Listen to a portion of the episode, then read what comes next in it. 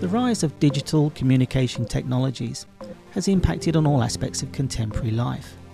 One area that has had increasing visibility in the last decade is that of activism and social movements. Given the necessity of operating beyond the control of traditional media institutions and seeking to challenge and transform key areas of social life, a digitally networked public sphere, as one sociologist described it, has come to shape emerging social movements. From the protests in Gezi Park in Istanbul to Black Lives Matter, the ability to quickly initiate and stage protest has been an unprecedented aspect of contemporary campaigning. Hello and welcome to the GeoMedia podcast from Karlstad University. My name is John Lynch, and today I talk with Emiliano Trere, reader in data agency and media ecologies in the School of Journalism, Media and Culture at Cardiff University in the UK. He is the author of the book Hybrid Media Activism, published by Routledge in 2019.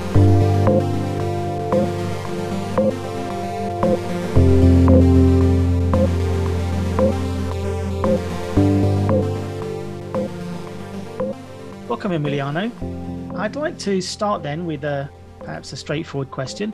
What is digital activism? Straightforward, but not easy to answer. It's uh, I've got a comprehensive kind of definition for me. It's uh, every form of activism that is somehow mediated digitally, that has to do with the digital, and the digital nowadays is many things. Of course, uh, the internet is part of that, but it's everywhere. It's mobile phone, other kind of digital technologies. Uh, uh, also, it could be from digital slides to uh, digital. Uh, um, any kind of digital device, uh, ta- tablets, but also formats, and so it's it's a big universe of formats, of practices, and of uh, artifacts. Uh, and really, when we say digital now, it's uh, we encompass uh, so many phenomena, so many so many practices. And the and, and I would say on the activism part is the is the activity of trying to affect some kind of change, some kind of I'll say political change, but also I've been I've been looking at you know acts that can can somehow be regarded as political, but they're not explicitly political uh, act, uh, acts of engagement. So I, have got a very comprehensive way of uh, looking at it, and um, it's both individual and collective. So you, we got like the individual activist. It can be myself from my signing and e-petitions from here, or we can be, you know, a social movements or an activist collective engaging in, in, in kind of digital activism over more sustained long-term action. Uh, this is how I usually deal with the with the concept in a really flexible way and as a repertoire of different devices, actors, and practices.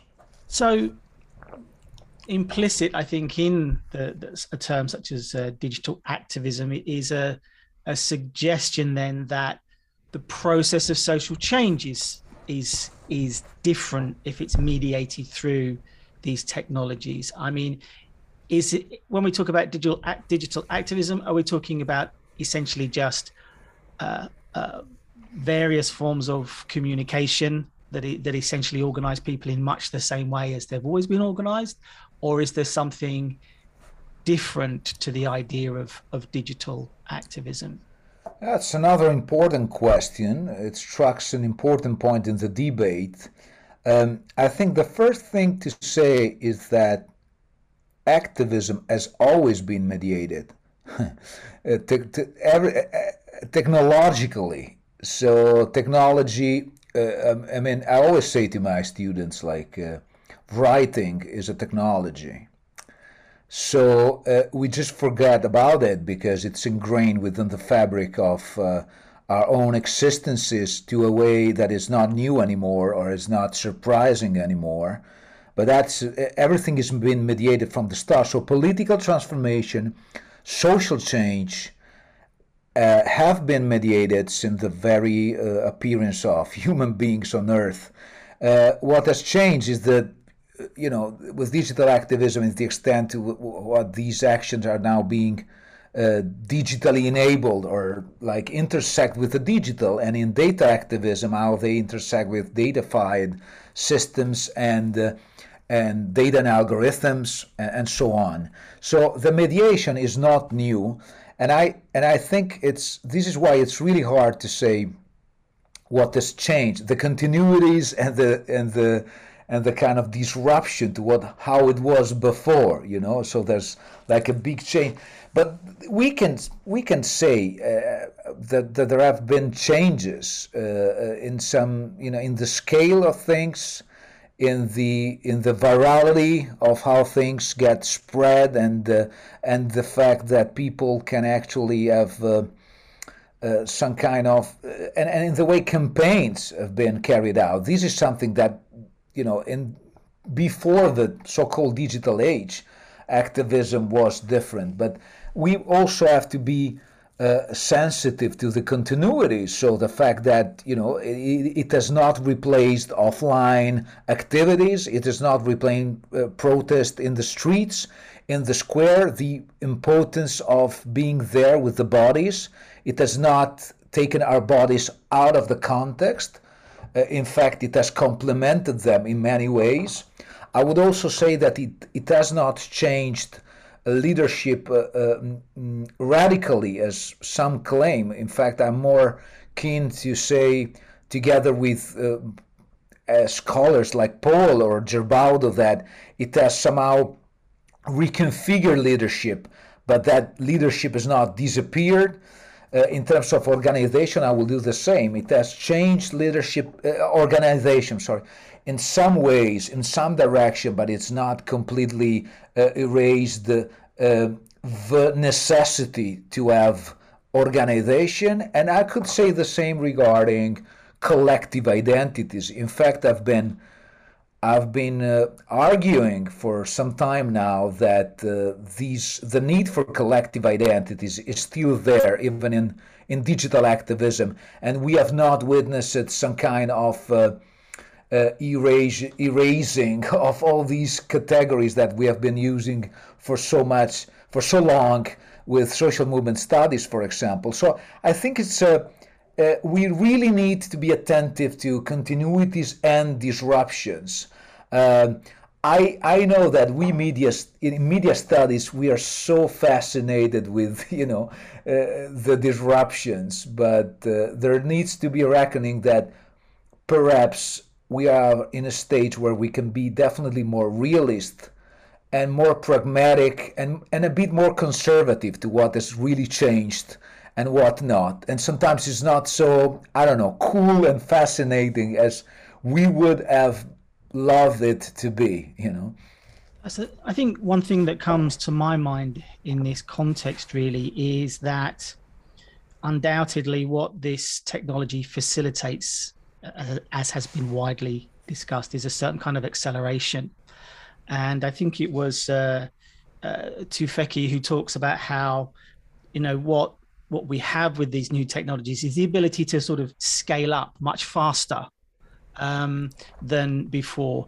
But in one sense, to me, there are kind of problems with that because the you know previously, and perhaps this is just partly a generational thing, but the pace of building a movement pre digital involved periods of in argument, persuasion, engagement, building, and that kind of key quality of reflection. You know, we were trained to have to challenge our ideas by going out and face to face hostile people and the arguments that you would get. And in that sense, then movements seem to have uh, a depth, shall we say, uh, and and an endurance.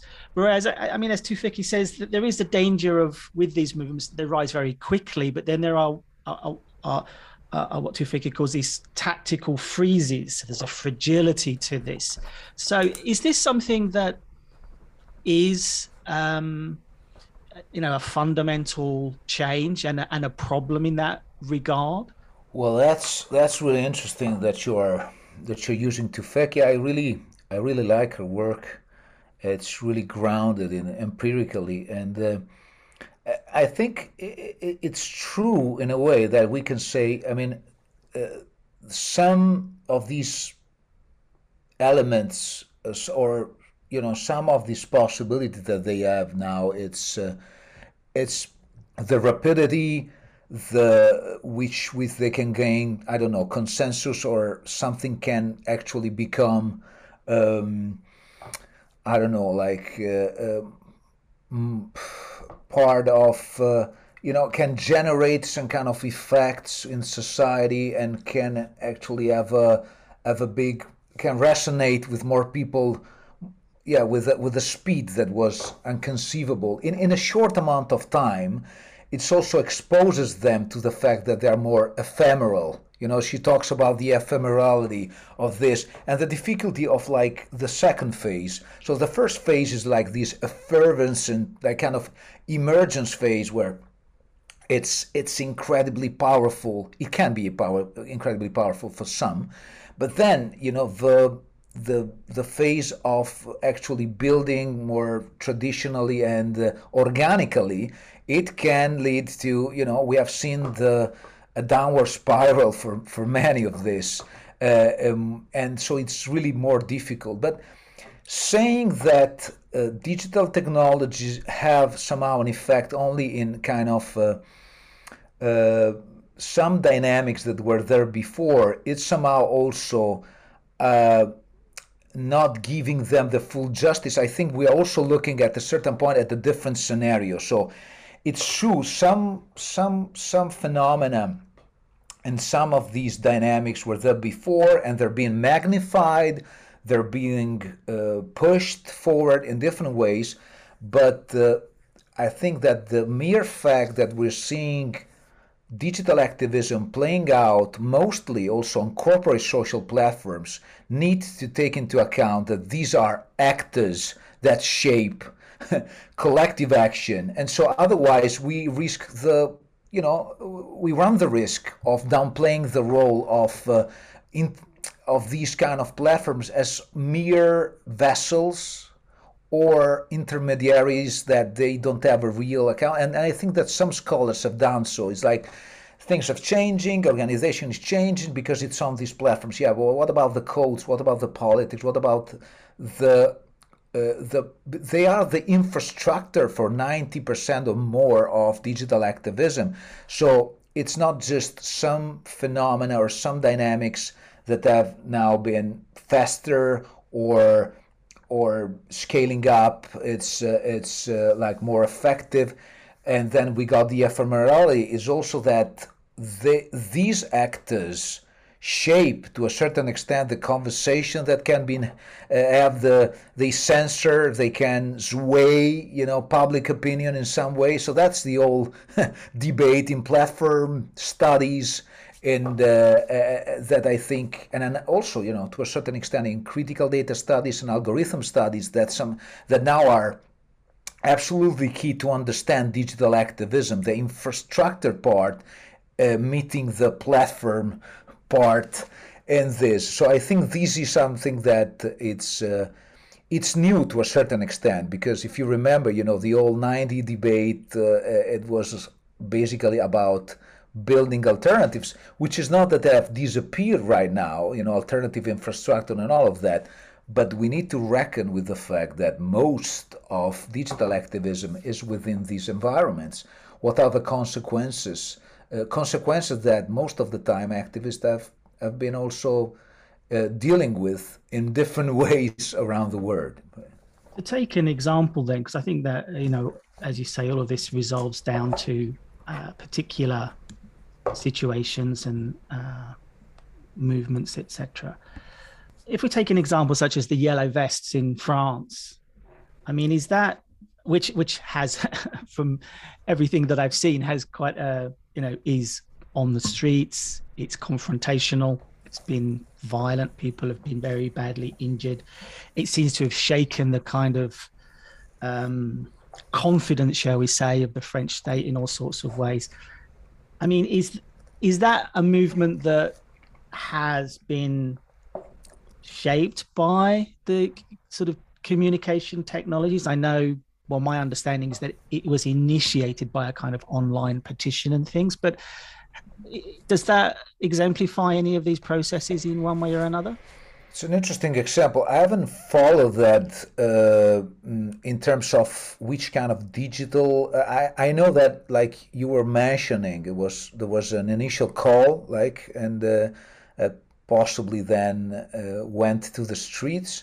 What I know because. Um, in my previous research, I was looking also at the difference between Spain and France, for example, is that France has been a bit slower. And you know, my maybe you know then this podcast will be listened by French scholars or other looking at that and say, no, you're you're completely wrong. It's just that we have been doing this, and and I and I would like to know that really, but. Um, uh, especially Spanish activists were pointing out that there's there was some sort of resistance within the protest culture in France to some kind of technological development that in in Spain were actually much faster and more taken for granted. And so I some I explained that with uh, you know, but I, I didn't really dig into the French example. So I know the Spanish culture very well. I've done a lot of research on that, and I and I'm fluent in. I mean, it's uh, I'm I'm, I'm trilingual. One of the the language is it's it's like my Italian, so I don't have any problem in digging into that uh, very deeply. And so I know that you know free culture, open culture, the whole uh, technological scene in, in Spain is very much different. So I explained that in terms of looking at different digital slash protest culture in each country and seeing how they are more likely to engage with, adapt to that environment. And it's something that you feel also if you are like on those uh, meetings uh, back in the day with the 15M in 2011 and then afterwards. I could sense that. And maybe that partly could explain that. But then it's also the nature of the protest so you have so many, you know, you have uh, protest and sectors of the population, and, and, when you have youngsters usually mobilized, it's a different kind of field because they're usually more prone to use uh, uh, digital technology as part of their everyday life, whereas others are a bit more either reluctant or they, they don't think they're so effective, um, and maybe they will always uh, then use other kind of more traditional repertoires. Uh, but of course, in the case of the of the Yellow Vest, well, they needed to make a point that I think you know for which being in the streets and being also confrontational like that is the most effective. I could also say so. Uh, in that case, you know, so many things enter into the into the analysis and technologies related to all these aspects. So the actors involved, the time, the technologies available at the pers- you know point in time, the political context, uh, even in the same country, it can change a lot. And uh, when uh, when and who is in charge, which kind of uh, uh, uh, you know point in time is that uh, uh, Uh, uh, carried out. So, but the only thing I know is that you know this different kind of protest culture, and I don't know how it has evolved in the French context. I, I will actually be curious. This is something that. Thanks for the question because it's something that had sparked me some curiosity regarding, you know, the the way they you know act and if they have a different way of actually and different visions you know i talk about imaginaries right? So what about the french imaginaries of of protest? Uh, we need to know more right? Yeah i mean i i find the example of the the vest interesting because for me it exemplifies something of of what you might call the the sort of messiness of of, of movements that it's it's easy to to focus on those very well, you know, conventionally kind of left and liberatory and very clear. But with something like Yellow Vest, which is perhaps initiated by people in the countryside rather than the urban, around a price of petrol and mobility, and it cuts into class and all sorts of things. And I think it posed problems in all sorts of ways there. But I suppose, in a way, that leads me to another question, really, which is, of course, I mean, we can talk about activism in the in the left sense, but we can also talk about activism in a right sense, and uh, nationalists and, and and racists can can organize in this way. Is is the social media platforms, uh, in one sense, a sort of uh, does it facilitate more or easier those kind of ideas in a certain way. Certainly when we talk about things about the sort of affective nature of things um, and so on. Um, you know it's a it's a it's a big issue i think to because again i think to me once it goes back to that idea of how these technologies close down very often on reflection and thinking and it's you know it's reactive and it's uh, image based in certain ways does that lend itself to any particular kind of political position do you think? Well another super question that it's at the center of the debate. Well first of all it's um, well we we call it in a we have these um, forthcoming uh, article and it, it's also part of the book i'm writing with my friend tiziano bonini at the university of siena on algorithms algorithmic resistance across many domains we got this book with mit press forthcoming. Hopefully next year if reviewers like it uh, where we call this um, the uh, in re, in reference to algorithmic activism, so activism, but you can apply this to digital activism, the agnosticism of algorithmic activism, meaning that you know for some time also, especially uh, we ourselves are are are responsible for that. In a way, we. We, we come, many of us, scholar activists, we come from movements or usually radical leftist uh, or left leaning movements, and we try to uh, then when we move to academia or we are already on academia or we sympathize with the, with them so uh, we also have this access that it's so easy to not not not super easy all the time but easier to to do research on on these movements and not all, not only us uh, from the more digital activism media studies kind of research but also social movement studies always been like that so there is this tendency to to look at successes and uh, and and then uses of technologies by movements of the left. But then I, I think everything was shaken, you know, since 2016. Maybe the Trump thing was, and the election was really the big uh, wake up call in terms of uh, look, uh, these kind of technologies and uh, uh, and all these universe of digital possibility is being really leveraged to great effect by right wing, uh, xenophobic, uh, uh, and, anti feminist, misogynist, the kind of voices, forces, powers, alliances in ways that are really effective. And so this is part of the move to this more realist, ambivalent, and agnosticist position that I think we, we should have now in terms of uh, the fight is that it's not only uh, the powers from above, institutional, uh, against kind of more contentious actors. But within the contentious actors, we got different forces at stakes, which we haven't recognized for a while. Now, uh, some authors think there's some sort of elective affinity between, uh, I don't know, populism and or these forces and digital media. For for exactly, I, and I think you could say this in terms of uh, uh, algorithmic visibility is what they crave, and uh, some and sometimes uh, the dynamics of populism, or some of the dynamics of populism, and the dynamics of how these uh, the affordances of some of these uh, digital platform uh, work are have a connection and so it's it's even easier for them to find that balance you know?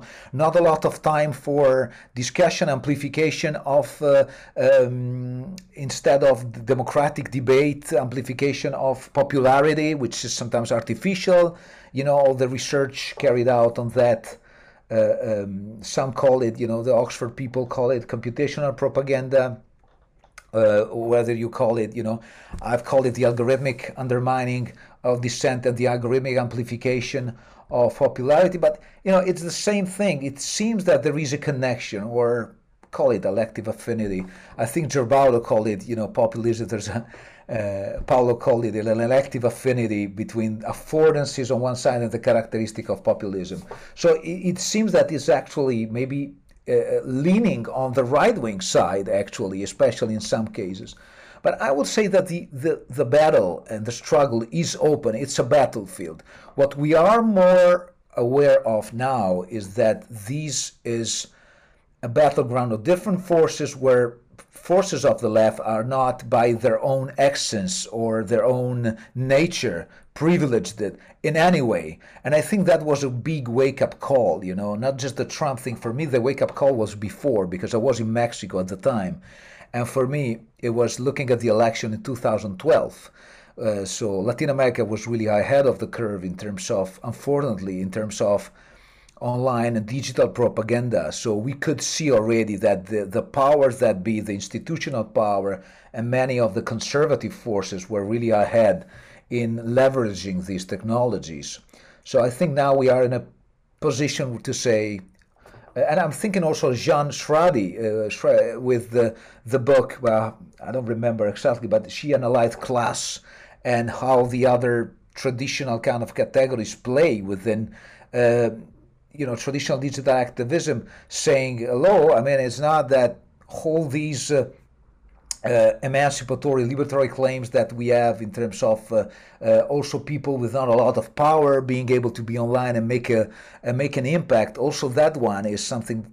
That aspect is something that we have uh, had a wake up call about. So I, I, know it's it's been a bit discouraging, but it's it has contributed to have a more pragmatic, realist, uh, and ambivalent vision, and also of what we can actually do.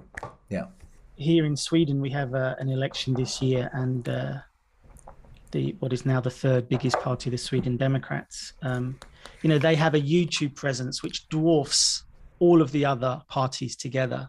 You know, they have invested so much in that, and I think there's there's something worth I, I think investigating in that kind of idea really, because it's not simply just that the the the, the social democrats, uh, the left, have not um, thought about media content and things, there's something about how I think the the, the nature of of that uh, that platform facilitates something, you know. Uh, so I, and I and I think, yeah, I think for sort of democratic politics, it's important to investigate. In, sticking with this idea of France in one sense, I'm thinking uh, because there is a certain paradox in the sense that perhaps so many thinkers around communication and technologies have come from a sort of French tradition, and and certainly I draw in my work very much on Bernard Stiegler. And, and one thing that uh, seems useful, very uh, you know, at the, the heart of, of his work, certainly because he has this notion of technology, which I think you've sort of articulated as something which is, in one sense, intrinsic to, to, to humans in different ways. Um, but this idea of the pharmacological, that you know that there is both poison and cure at work here seems to me to be to be useful. Do you also think that you know his warnings around digital culture as affecting what he calls a proletar a new proletarianization, a stripping of uh, skills, if we have think of that in an expanded sense uh, around thinking and doing, is that I mean, do you see that as something that you know exists well, interesting that you mobilize. I, I like uh, uh, his his writing. I think is fascinating. Is really kind of captivating. I, I'm, I'm I, I think that we need more of of that because sometimes you know uh, media scholarship can be super engaging or super dry, extra, and really. And I love.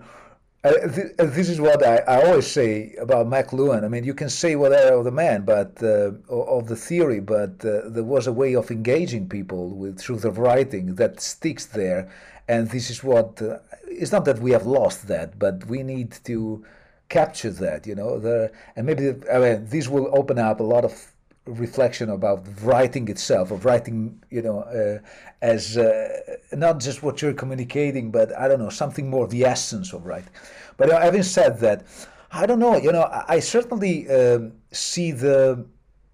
I certainly share with with them the the intrinsic nature of technology. I mean, we have been always mediated, and this is something that is uh, uh part of our essence in many ways. So, not just as a tool, as you know, I've been really uh, criticizing you know the tool metaphor especially. I mean not not not just i i can i can you know see his utility as in you know the utility of the instrumentarian uh, uh, way. We can use it as a tool ourselves of these metaphors this way of seeing media but i guess it's uh, as just like any other metaphor is uh, obfuscate other part which is the way it uh, can engender uh, more profound changes in in, in ourselves, not not in the in human beings. You know, not not just in you know we're not the same.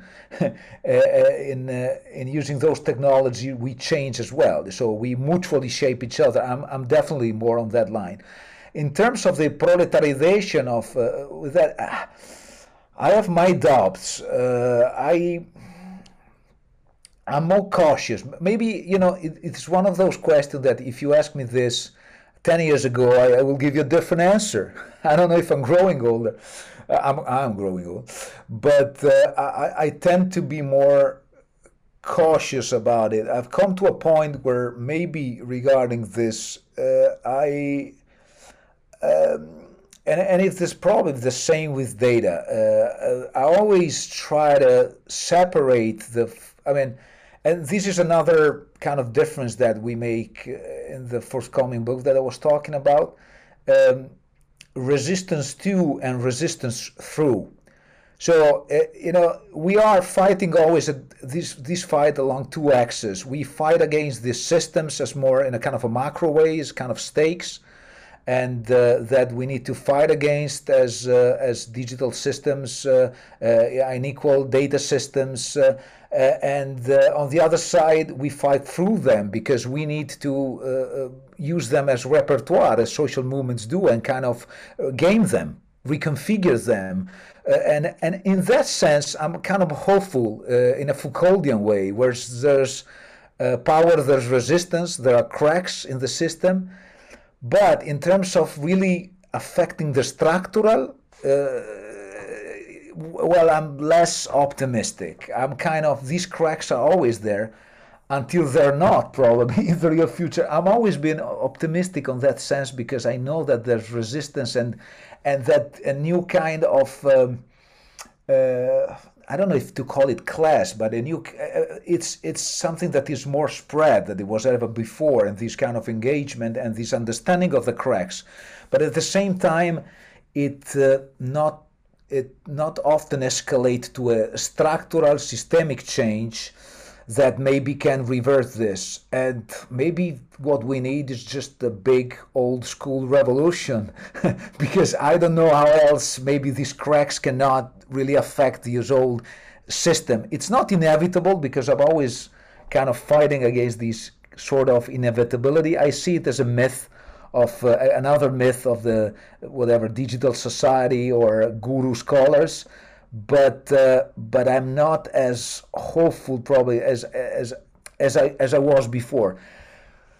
I'm not, but I'm not so pessimistic as people, you know, claiming that everything is now is under complete, you know, capture either. So, yeah, possibly.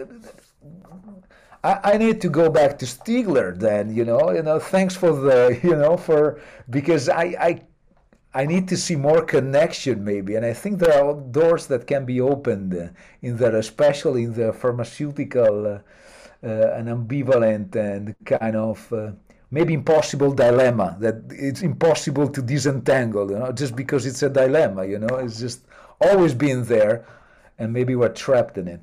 I realized yesterday I was waiting for a train on the platform and I was reading Stiegler's article on technology and I realized I was reading it on my new iPhone 13 and wondered if I was somehow exemplifying the good or the bad or what was what was going on there. But um, I do want to explore a little bit more this idea because you talk about uh, uh, algorithmic antagonism and algorithmic activism and for many, um, in this field. Algorithms is uh, and the uh, algorithmic capitalism. Uh, uh, people usually, when they talk about often, maybe I'd say usually, perhaps in my experience, people are usually fearful of social engineering, of uh, this sort of Adorno's idea of the total subsumption under, you know, and the engineering of desire. So precisely what you're saying is that, um, you know, the, the the the sheer infiltration of these technologies from almost birth now the the, the you know t- um, I've seen babies prams with screens propped up and things like this. I mean, and and certainly the gen you know the generation that we have that uh, the the smartphone is just intrinsic to their to their uh, way of life. Are we in a situation, or you know, and and this is something I think we have to face and confront. Are we in a situation of sort of total symbolic capture by capitalism in this way? Um, or you know, when I I have I'm I'm reading you know i'm reading a text on my phone and i'm probably using you know as they used to say about the human brain 1% of its possibility. But it's an incredibly sophisticated machine for recording for editing for distribution. Are we also empowered by this? Are we missing something with this idea of, of algorithmic sort of capture? Yeah thanks for that. Uh, this is this connects very well to what we were saying, and I I think that the old thesis of the book that is forthcoming with Tiziano on, uh, which we have been working for like three years now, and uh, it's that the answer is are to are we in a regime of complete total capture is no, and it's not no because that kind of regime cannot exist. Poss- I mean, it, it, it could be a possibility in the future, but I think in the present, from what we have seen through our empirical work and examples around the world, which we've been collecting in the realms of labor, in the realm of uh, uh, culture, and in the realm of activism and politics in general, is that the cracks that uh, there are there and the possibility uh, of uh, not being completely subsumed or capture are multiple and and especially so first of all there are in all realms and so we have investigated influencer but i'm not talking about you know big ones. I'm talking about the people that try to make a bit of money on top or things using the algorithms and even people that makes a bit more of that money. But you know, in general, and we have investigated gig workers, we have investigated activists who rely on algorithms to pursue political transformation. And we'll look at, you know, many of this, and, and in different contexts in the world, from India to Mexico uh, to China and um, and and and, uh, and Europe and different places in Europe they all say that there, there's always some level of resistance and appropriation and reconfiguration of these platforms everywhere. And this is something that is done, that is being done on, a, an, on an everyday basis. And this is the other thing, it's a mundane thing. So we, we, we, we used to, to think about the algorithms, some kind, you know, algorithms out there to kind of manipulate us or, you know, the big thing, you know as uh, in the same way that we used to think about AI as in some kind of Skynet, you know, I do love sci-fi, and you know, I got a whole module on Black Mirror, which is by far my most successful one because they look at the title and they're like fascinated by it, and then I hit them with theories, and then they're they're less happy. But uh, you know, AI, Skynet, Terminator, the big thing, we're gonna, you know, go for you. Well, no, it's something more subtle. And as you were saying, you know, these frictions, these kind of engagements are every day are mundane. We are already in that. But as but not only are we living, yeah, we're living a surveillance capitalism, but we also we are already experiences, and we have been for some times experiencing and living through the cracks of it. So as many actors uh, experience from the engagement with Spotify algorithms for you know trying to get the best playlist or to the trying to get your son into the best school and maybe there's an algorithm kind of thing to the health related things to the financial system to the gig workers trying to get the best deal or you know not trying to get screwed by some kind of platform for their own and then unionizing. But we are all into this. It's already here.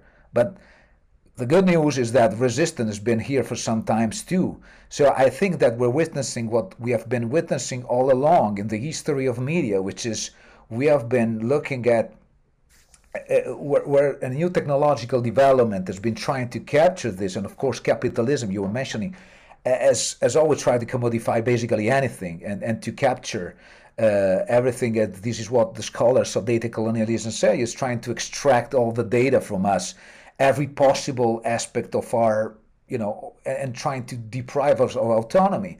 What, but what they don't really dig into is that, you know, resistance, it's not like a, a clear cut distinction between, you know, trying to extract and the people resisting that is just something that filters into our everyday life and to which we resist every hour.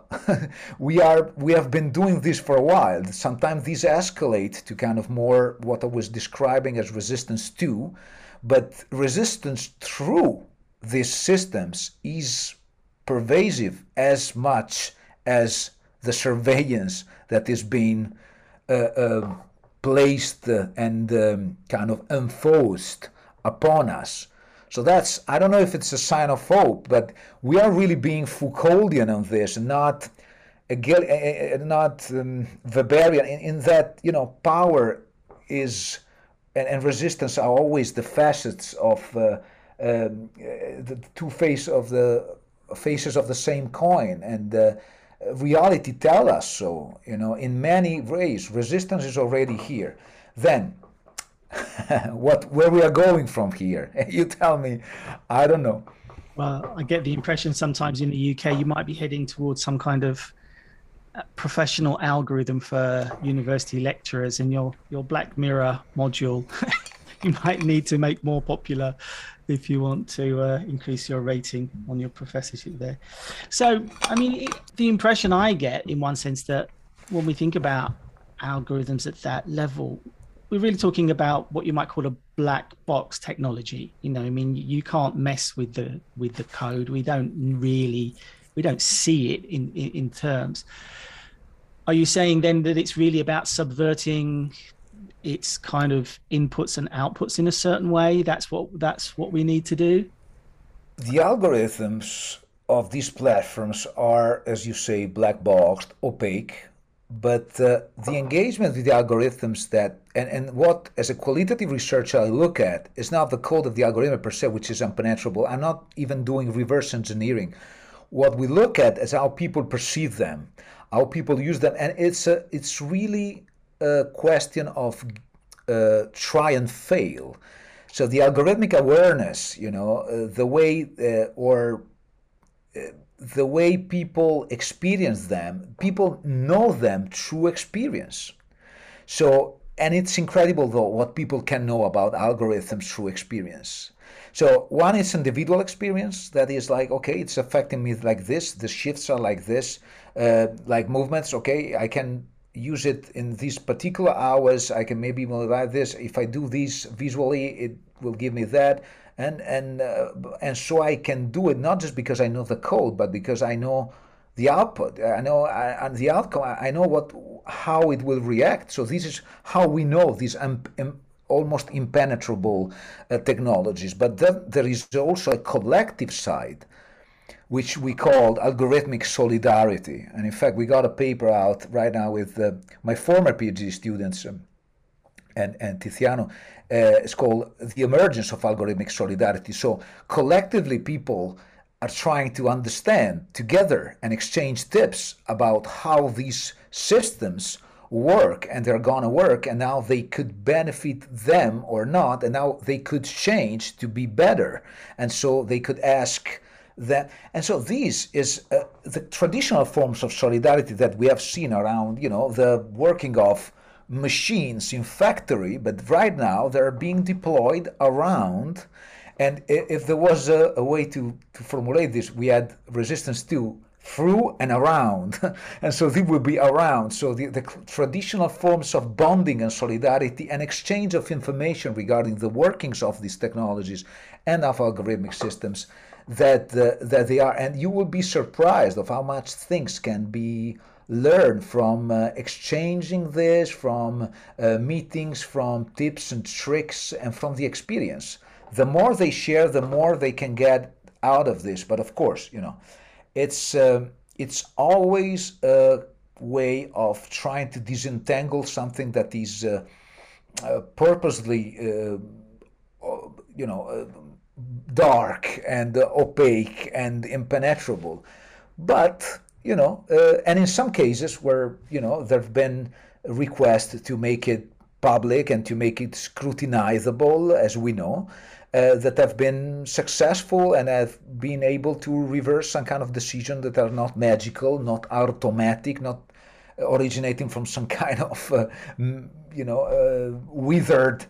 Uh, but people that make that kind of decision. So I think that because they are so pervasive, they are so incredibly entrenched in our society, and now uh, many of the dynamics that we saw around um, other technologies are and have to inevitably do and engage and deal with algorithms to try to understand them and to fight back in many ways. So this is what I was trying to, you know, to say. This is not the only way into them, but it's a qualitative uh, way of getting insights uh, into how they work.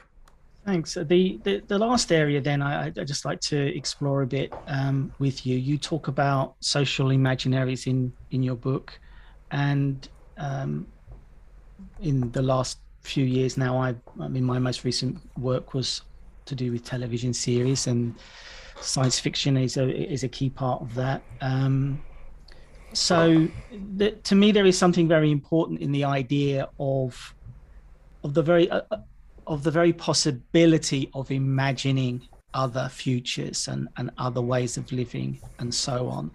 And to me, the I don't know, I think, you know, television has been a, a useful area for exploring some of those things. Could you just say something then about the uh, importance in in your formulation of this idea of social imaginaries and and because I, I think for me in one sense again, perhaps I'm sort of working within a, a sort of Stieglerian idea, but I was also uh, I've also been sort of intrigued, not necessarily in complete agreement, but with the um, uh, with the idea of this new spirit of capitalism that since the 60s there has been a certain kind of liberation in terms of creativity and, and imagination. Is that something that you think today we can look to as as a source of of inspiration in different ways? Yeah, thanks for the question. I mean, it's it's fascinating for me this area um, for various reasons, and and one is what you were saying at the beginning of the question, which is the link between social imageries and construction of the future. So it's uh, uh, for example, in data studies, this uh, Ruppert has, has, talked about uh, data data futures. Um, Beers talk about the data gaze and data frontiers.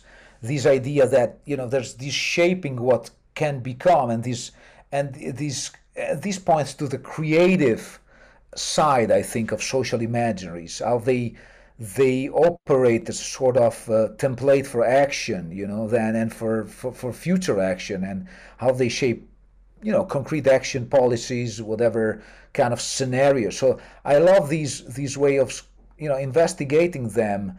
Uh, and uh, and the link also to what you were saying to TV or maybe you know and to sci-fi as a genre as well for me it's always been pivotal because uh, how how these um, scenarios came to how they could imagine this and uh, in their own time especially i don't know i'm i'm a i'm really a fan of sci-fi of the 50s and the golden age and how could they you know sometimes i i think maybe some aliens was was trying to uh, so many ideas about the future and now uh, horizons that we are now facing nowadays.